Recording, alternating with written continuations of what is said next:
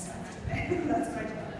So I'm curious, how many of you in here work in an environment where you feel like people just don't fully get it when it comes to lean startup, or they don't want to get it? Okay, saw a lot of hands go up. I guess that's why you're here. All right, so what I'm here to talk to you about today is how you cultivate a lean team when the people around you don't know what it is, or maybe they don't listen to it. So all those hands went up, and I'm assuming that means that maybe one or maybe all of these things will sound familiar to you. You are in an environment where you keep releasing don't seem to matter. Waterfall, if you're still doing waterfall, it's not working for you. Maybe an agile, maybe isn't working for you either. Everybody around you is focused on just getting things done instead of building the right things. They're focused on delivery, delivery instead of learning and solving the right problems. And your projects take forever, and they're bogged down by lots of internal indecision. And people think that lean doesn't apply to us for whatever reason. Maybe you're an enterprise company or you have legacy software. People seem to think that because it's called lean startup, if you're not a startup, you can't do it. But of course, we don't know that that's not true. So show of hands, anybody relate to one or more things on this list here? Okay, you're in the right room. that's good. So if you're in the midst of all of this, and you're at this conference, I'm assuming you're interested in lean startup. So at some point in time, you probably have found yourself saying, shouldn't we at least try a more lean approach? And the people around you are probably reacting like this. I've been there many, many times. So what I'm going to talk to you about today are simple user experience techniques, lean user experience, or lean UX for short, that you can try as soon as you get back to your workplace after this conference. You can do these things immediately to start shifting your team's focus to your users. Now, I know you're going to start a conference. I don't know if you were expecting me to be talking about user experience today, but user experience and lean startup go hand in hand. They're so closely related. UX is and always has been about the users, understanding who they are, what they need, how they want to interact with your products. Lean startup is about making sure you're solving the right problems and doing things that are meaningful for people. The two things just absolutely go together. So I come from a UX background, and I'm going to share with you some very simple things from the UX toolkit that you can try to start shifting the way that your team views user-centered work. So the first one doesn't look like a UX technique, does it? Getting out of the building. You've all heard this one before. But I included it because I suspect even though you know you should be doing this, some of you probably still aren't because it's hard in these situations. You get a lot of resistance to it. So what you should be doing is going out and doing quick ad hoc research to get user feedback on your ideas. Not just on your ideas though, also on finished products, whatever you have. It might be a sketch on a napkin, it might be a prototype, it might be a finished product. Whatever you've got, you should be giving user feedback on that, even if you think your team is going to feel a little bit resistant. Don't ask permission, just go do this. If you have this feedback collected and kind of in the back pocket, it comes in handy in meetings, and you'd be surprised over time. People will start to listen to that, and it will start to end those opinion-based internal debates that make your projects drag on forever. It will help focus and accelerate your projects. One example I have is I was asked to work on a product that was going to be used by high school students. So the first thing I did was I went out and talked to high school students, got a lot of feedback from them, came back and worked on the project. And then our stakeholders started weighing in and saying, well, I think we should change it this way, or we should do it like this. And every time that happened, it was really easy for me to say, that's a great suggestion, but the reason I didn't do that is because I talked to high school students and they said that's not what they want. It's very hard for a stakeholder to argue with that. So you should have this feedback in your back pocket. And if you start finding that people on your team are warming up to it, take them with you when you go talk to customers. Over time, it will start to become part of your culture. So for more information on this, by the way, throughout this talk, I'm going to provide links and names of articles and books. This will all be posted on the SlideShow later, so don't feel like you, have to scribble all this stuff down. You'll get this information later. But um, Thomas has written a great book called It's Our Research. He has lots of very practical tips for how you can get out there and do this stuff on your own. And also, the Lean Startup Machine Weekend workshops are really fantastic. They do these in a lot of cities. And it's great at getting out of your comfort zone if this is something that you have not tried before. Within just an hour or so of getting to one of these workshops, they'll have you out on the street grabbing people and getting their feedback and incorporating that into your products and explaining it to the other people on your team. So that's really good practice if this is something you want to get familiar with doing. Host a persona workshop. A persona workshop is an interactive discussion of who your users are and what they need from you. And the format that this follows, get a bunch of people from your company together in a room from all different parts of the company. So you have customer service folks, they should be there, sales team should be there. Get them all in that room and start talking about their experiences with your customers. It basically starts out as a big brainstorming session. And then you'll start to form, um, we usually use post-it notes, you brainstorm all these uh, attributes of your customers on post-it and then you can group them together and start to form archetypes or personas.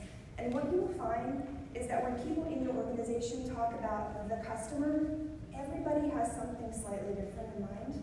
And when you host the persona workshop, it gets that out in the open. It helps build awareness of your users and the fact that you have different types might be talking about interchangeably, which really confuses your projects. And it also helps just have a conversation about what their needs are, how your product fits into their lives. This is all about reframing the conversation so that people in your company are thinking about the users of your product. Right? So there's a book that Tamara Adlin wrote called The Essential Persona Lifecycle. It has great information on how to get started with building personas. If you don't have them in your organization, or if you haven't done this as a joint workshop with other stakeholders, I recommend that you give this a shot. It's very helpful. Another thing you can try is hosting a design studio. This is another kind of interactive workshop that you can do. But this one, instead of talking about personas, you get people together and focus them on solving one problem. These always follow a pretty typical format. You go into the room, you present people with a problem that you're interested in solving. Maybe it's something that you know is a deficiency with your software, or your service, whatever it is that you do. And you give some background information, get people all on the same page, and then you have them individually brainstorm how they would solve that problem. Then they form into teams, and each team comes up with a group solution to the problem, and then the groups present to one another. So it's a really fantastic way to foster collaboration, generate new ideas, and change the conversation. Again, people are no longer thinking about their own silos, their own pet features.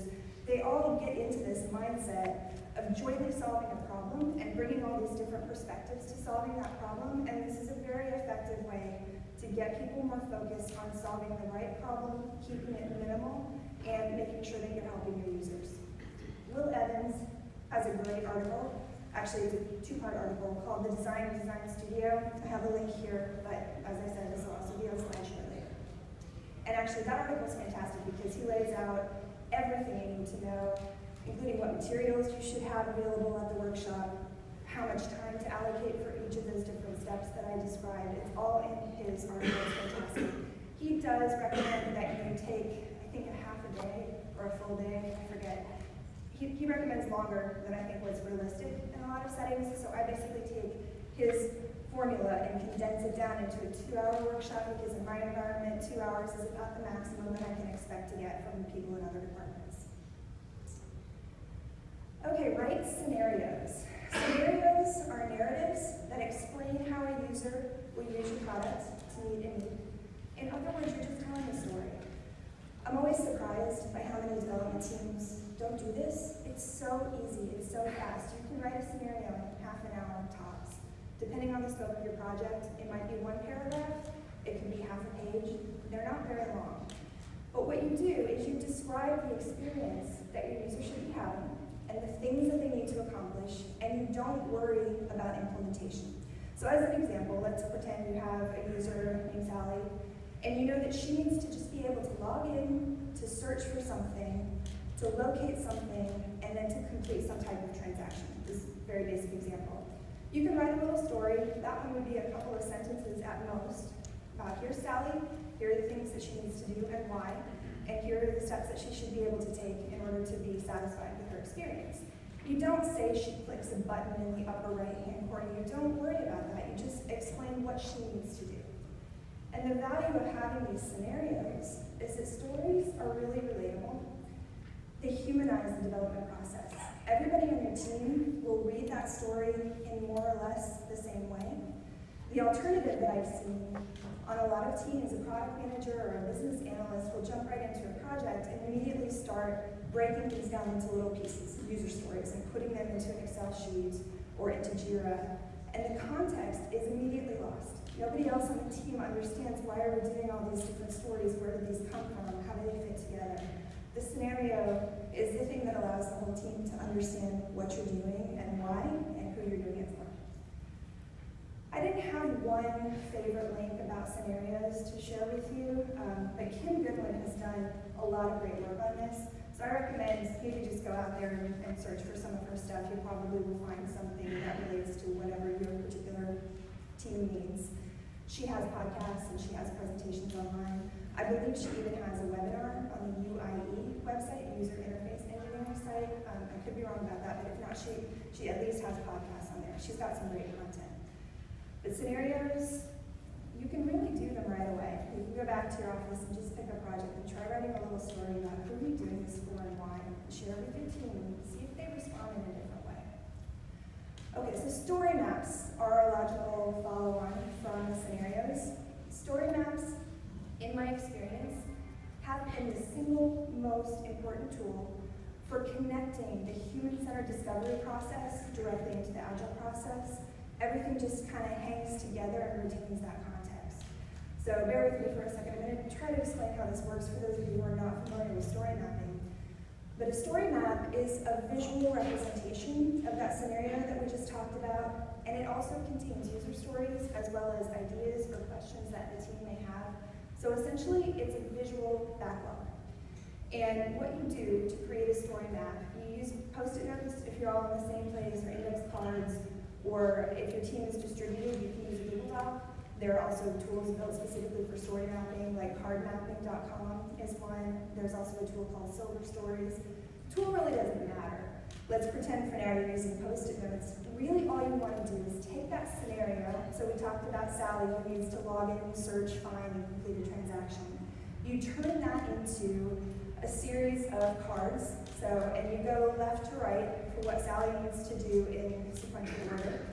So she needs to log in, she needs to search for something, she needs to find something, she needs to complete a transaction.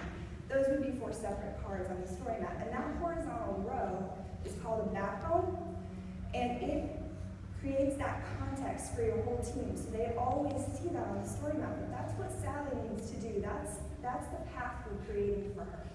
And underneath each of those cards, then you can build columns of just whatever stuff you need to put there in this repository of information. So your stories, user stories can go there, questions from the team, ideas from the team about other features. And the thing that's great about story mapping is now you have, let's say you've done this in person on a big wall, you have a whole wall full of information. It's fantastic for facilitating discussions about what your MVP should be because you can see very clearly all these ideas that are bubbling around in people's heads, and then you can say, well, clearly we're not going to build all these things, and we don't even know we should be building all these things.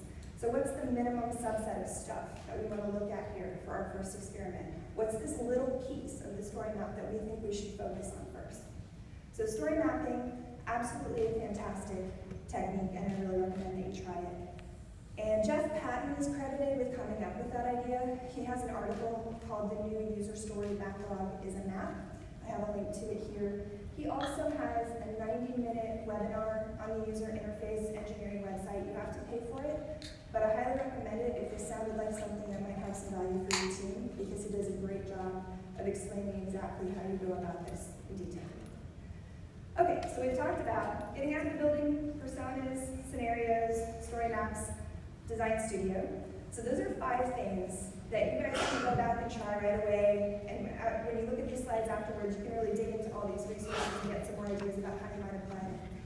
Once you start doing that, I promise you, your team, at least some members on your team, will become cautiously enthusiastic about what you're doing. You're not going to win them over right away with all of those techniques, but some of them will start to get it. And as soon as you start to see these ideas taking hold, there are a couple more things I wanted to suggest that you consider if you have time and resources to do these things. One is to bring in a lean UX coach. Um, this is just an outside expert who works with your team, usually in a two or three day workshop kind of format, to encourage further adoption of lean UX. The reason I recommend this is because it just reinforces and adds credibility to these little kernels of ideas that you can bring into your team. If you've been doing it and it starts to take root, and then you bring in an outside person who really reinforces that, it can make a big difference. I've seen this happen uh, where the team starts to believe that this is really something legitimate. It's not just something one person on our team is trying to get us to do. Um, for a reference there, I just put Neo. I, there are a lot of good UX coaches out there these days, but Neo is the one that I personally have worked with, and so they're the ones that I'm able to. Another thing to try, a little bit more ambitious, but you'll get here eventually, is changing the team structure. If you are not currently in small, cross-functional, autonomous teams, you need to get there a lot of companies still have a little bit of chaos where they have any product manager could be working with any designer, any engineer on any given day. Everybody's just kind of bouncing around from thing to thing. It's really tough to get your work done that way. And if you can break into these little teams, you'll find that there's more communication, less documentation. Teams really feel empowered to solve the problems that they're being asked to solve. Uh, just to give you an example of what this looks like, the most successful team that I've seen at my company has one product manager, one UX designer, one front-end developer, two back-end guys, and then a UX researcher who splits her time between a couple of different teams. So that's five and a half people, which definitely qualifies as a two-pizza team. Jeff Bezos coined this phrase, and basically what it means is if you bring in two pizzas for a team meeting and there's not enough pizza to go around, your team is too big. All right, one more thing I wanted to suggest is just to make it fun. You have to take this one with a little grain of salt. You have to know your own organization and what's appropriate. In my particular situation, our product team was feeling processed. They have so many agile ceremonies that they're asked to do. They're constantly planning and sizing and meeting and doing all of these things that they feel is not necessarily contributing directly to the success of their work. And so I didn't want to introduce all these new things in a way that felt like a burden to them because they're already bogged down. So what I did, you can only see part of it here, but it's called the Sea Monster Map. And I drew out what is our process, what should it look like, our user-centered discovery process from start to finish. And this is all I presented to the team. I could teach courses for a year on how to do each of these things, but I didn't do that. I just said, you know, there's this thought process that we should be going through on every project. On every project, we really should have personas, and we should have scenarios. We should make a story map and then figure out our MVP and do some testing. They were receptive to it when it was presented in this lightweight, kind of colorful and fun way. And all of our teams have taken this to heart and they are all doing this process consistently now. So just consider how you're going to introduce it over time and how serious you want to make it for the environment that you're in. so just to sum up, I want to offer a couple words of encouragement. You can do this, it just it takes time. But these techniques that I suggested, they individually sound simple, but they do make a difference over time. They will help people see the benefits of being a little bit more lean and taking more of a user-centered focus in your approach. What you want to do is introduce everything slowly in a way that seems relevant and compelling. In other words, choose your battles, right? You don't want to unleash this on everybody all at once, but keep an eye out for a project that looks like it might benefit from a persona. Maybe you can see that there's some discrepancies between what people are thinking about the customer and having that persona conversation might clarify that. Maybe there's another project where you can tell that a story map would be helpful or a scenario. Just start slowly introducing this and pick your projects so that people find it very relevant and useful you can eventually change the culture at your company if you just continue reframing your work from the end user's perspective. The thing about what we do is everybody deep down knows that they're building a product or a service that's going to be used by another human being, but it's so easy to lose sight of that and the chaos of the development process and all of the requirements and business demands and all those things. So if you're the person who just keeps gently reminding people that there's a person out there who's going to use this, and are we making the best decisions for that person? That will start to take root in your team. And obviously, you have to be very patient. Uh, in my company, this process, I would say took a good two to three years from the time when we started introducing it until the time where I can say with some degree of confidence that our product teams have taken it to heart. So be patient, but just look for those little wins and, and you'll be encouraged along the way. So hopefully this was helpful to you, and I hope that you will go back, try some of these things, and find that in time you'll win them over. Thank you. Yay.